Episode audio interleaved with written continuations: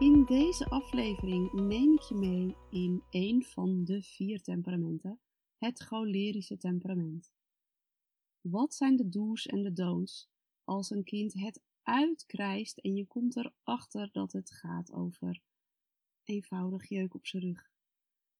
Hoe daag je een kind uit om samen te gaan spelen met andere kinderen? Uh, in plaats van altijd maar de baas te willen spelen. Ik vertel het je in deze podcast. Welkom in deze podcast over het cholerische temperament. Dit is het temperament wat verbonden is met het element vuur en het is een van de vier temperamenten waarin ik een inleiding, waarover ik een inleiding geef in aflevering 3. Als je die nog niet geluisterd hebt, adviseer ik je die om eerst te beluisteren en daarna verder te gaan met deze podcast. Het cholerische temperament is verbonden, dat zei ik net al, met het element vuur. Een pleegkind of pleegouder met het cholerische temperament is verbonden aan het element vuur, waar ook de herfst en de storm mee verbonden is. Als dit type kind een huiskamer binnenkomt, dan is het aanwezig, dan is het hoorbaar en het beweegt zich regelmatig als een storm door de kamer. Dit type kind is ook vaak breed gebouwd, vaak ook wel gespierd, heeft veel kracht en heeft veel power in zich. Het is een harde werker, neemt heel graag de leiding, het voortouw en wil voorop lopen, voorop fietsen, alles als eerste doen. Het kan slecht tegen zijn verlies en dit type is absoluut geen stilzitter. Het is een echte doener. Waar kinderen met een overheersend vuurtemperament in zich van houden is, uh, als we het hebben over voeding, dat is stevige kost, stampot, vlees en uh, dikke warme pap. Als het maar sterk en krachtig is. Het is een type dat heel goed weet wat hij wil en daar ook helemaal voor gaat. Hij is dan ook niet te stoppen. En dat vraagt van de opvoeders, van de pleegouders, wel enige flexibiliteit, humor, uh, inlevingsvermogen om dit kind toch mee te krijgen daar waar pleegouders rechtsaf willen en dit kind linksaf. Want dit kan tot menige discussie leiden, omdat een kind heel goed weet wat hij wil en daar helemaal voor gaat. Door zijn leiderschap kan het ook heel eenzaam zijn, zich heel eenzaam voelen. Hij duldt geen tegenspraak, waardoor andere kinderen bijvoorbeeld niet meer met hem willen spelen. Of eigenlijk niet meer onder hem, niet onder zijn leiding willen spelen. En hoe je dan die winnaarsmentaliteit uit kunt dagen van dit kind. Had ik winnaarsmentaliteit al genoemd? Ik denk het niet, hè? Het is een kind met een grote winnaarsmentaliteit. En dit in combinatie met die leiding nemen en kinderen die niet meer met hem willen spelen, kan dit bijvoorbeeld helpen door een kind uh, uit te dagen, door te zeggen van, kijk eens of je dat kindje kan helpen. Ik ben benieuwd of het je lukt. Dit is een type die je niet moet pushen, maar moet uitdagen. Dus vooral een uitdaging maken van bijvoorbeeld: Ik denk niet dat je dit kunt. Waarop dit kind zeer waarschijnlijk zal zeggen: uh, Wacht even, ik zal eens even laten zien dat ik dit wel kan. Dus op die manier maak je dan gebruik van die winnaarsmentaliteit. Driftbuien komen ook vaak voor bij dit type kinderen. Als iets niet lukt, stapelt de woede en de frustratie al snel op en zal het er groot uitkomen. Bij dit type is alles groot. Lachen gebeurt uitbundig, huilen gebeurt uitbundig, alles gebeurt uitbundig. Als dit kind bijvoorbeeld jeuk heeft op zijn rug, en dat kan soms al door zo'n klein labeltje zijn in zijn t-shirt, dan zal het gillen waarvan je eigenlijk zal denken: uh, wat? Moet dat nu zo? Of hè, uh, het kind schreeuwt moord en brand, wat is er aan de hand? Om er vervolgens achter te komen dat het om jeuk gaat en dat je denkt, hè? Nou, dit is hoe het bij dit type werkt. Zo werkt het nu eenmaal. Dit temperament vraagt van een pleegouder om duidelijke grenzen aan te geven, om hem bijvoorbeeld te leren hoe het kan uitrazen. Hoe die opgestapelde woede en frustratie er bijvoorbeeld uit kan.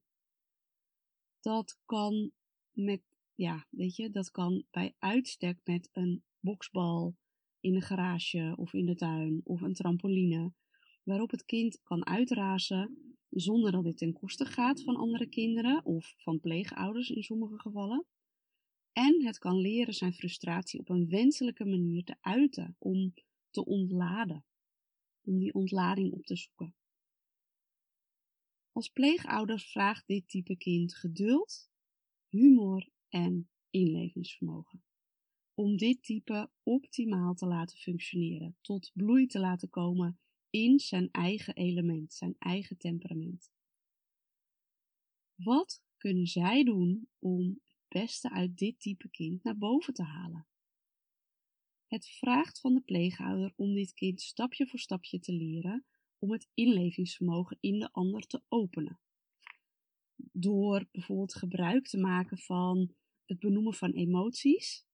Uh, hey, kijk, dat kindje heeft verdriet. Weet je nog toen jij gisteren in dat en dat, die, in die situatie verdriet had, dat is hoe het kind, hoe dat andere kind zich nu voelt.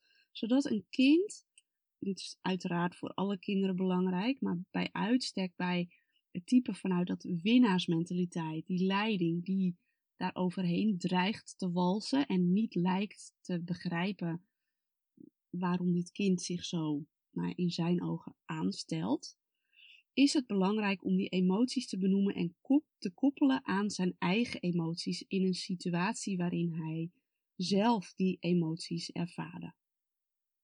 Nou, een pleegkind met dit temperament laat bijvoorbeeld gedrag zien als um, het weinig leiderschap accepteren of het weinig accepteren van leiderschap van de pleegouders. Waar zij linksaf willen, wil dit kind rechtsaf en dit zal meestal leiden tot hevige weerstand en heftige discussies. Het kind zal bijvoorbeeld ook laten zien dat het zelfstandig wil zijn. Uh, het neemt bijvoorbeeld vroegtijdig een baantje, zodat ze ook financieel zelfstandig en of onafhankelijk zijn. En ook op dat front uh, meer leiderschap over hun eigen leven krijgen. Vanuit het vuur um, gaan ze eigenlijk altijd maar door, in de breedste zin. Denk bijvoorbeeld ook aan het voorbeeld wat ik je gaf in podcast nummer 7, waarin ik vertel over hoe ik ontslag nam voor mijn pleegdochter, nadat ik haar vanuit haar vuurtemperament zelf had laten ervaren waar haar grens lag en die drang naar, drang naar onafhankelijkheid um, en waar ik haar vertelde dat ze op dat moment mijn leiding moest accepteren, mocht accepteren, omdat ze simpelweg ook hulp mag ontvangen. Het vraagt van pleegouders om dit type kind dus grenzen te laten ontdekken, maar ook leiding nemen op het moment dat het kind daadwerkelijk tegen grenzen aanloopt en daarin dreigt door te gaan.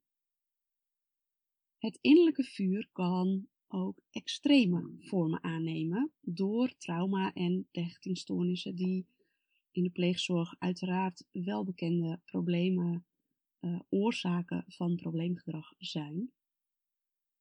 Um, een kind, een pleegkind dat uit balans raakt, nog meer uit balans raakt of groeiend uit balans raakt door de gebeurtenissen die het meemaakt.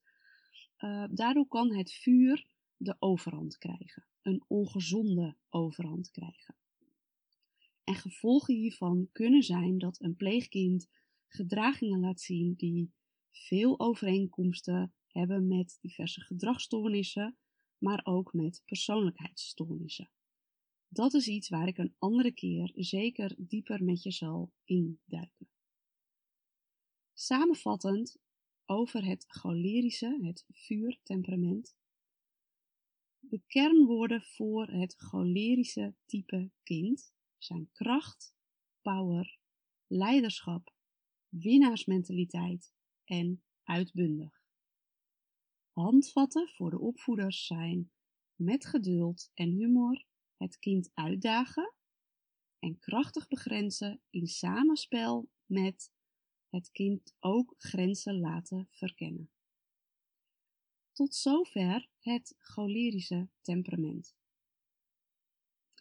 Was dit nuttig voor je of heb je nog vragen? Wil je hier meer van weten? Voel je welkom om mij een berichtje te sturen op LinkedIn of mij een e-mail te sturen. De links vind je hiervoor in de show notes.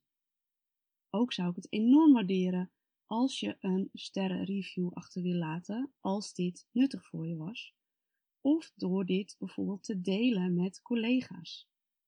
Dank je wel alvast en tot de volgende aflevering.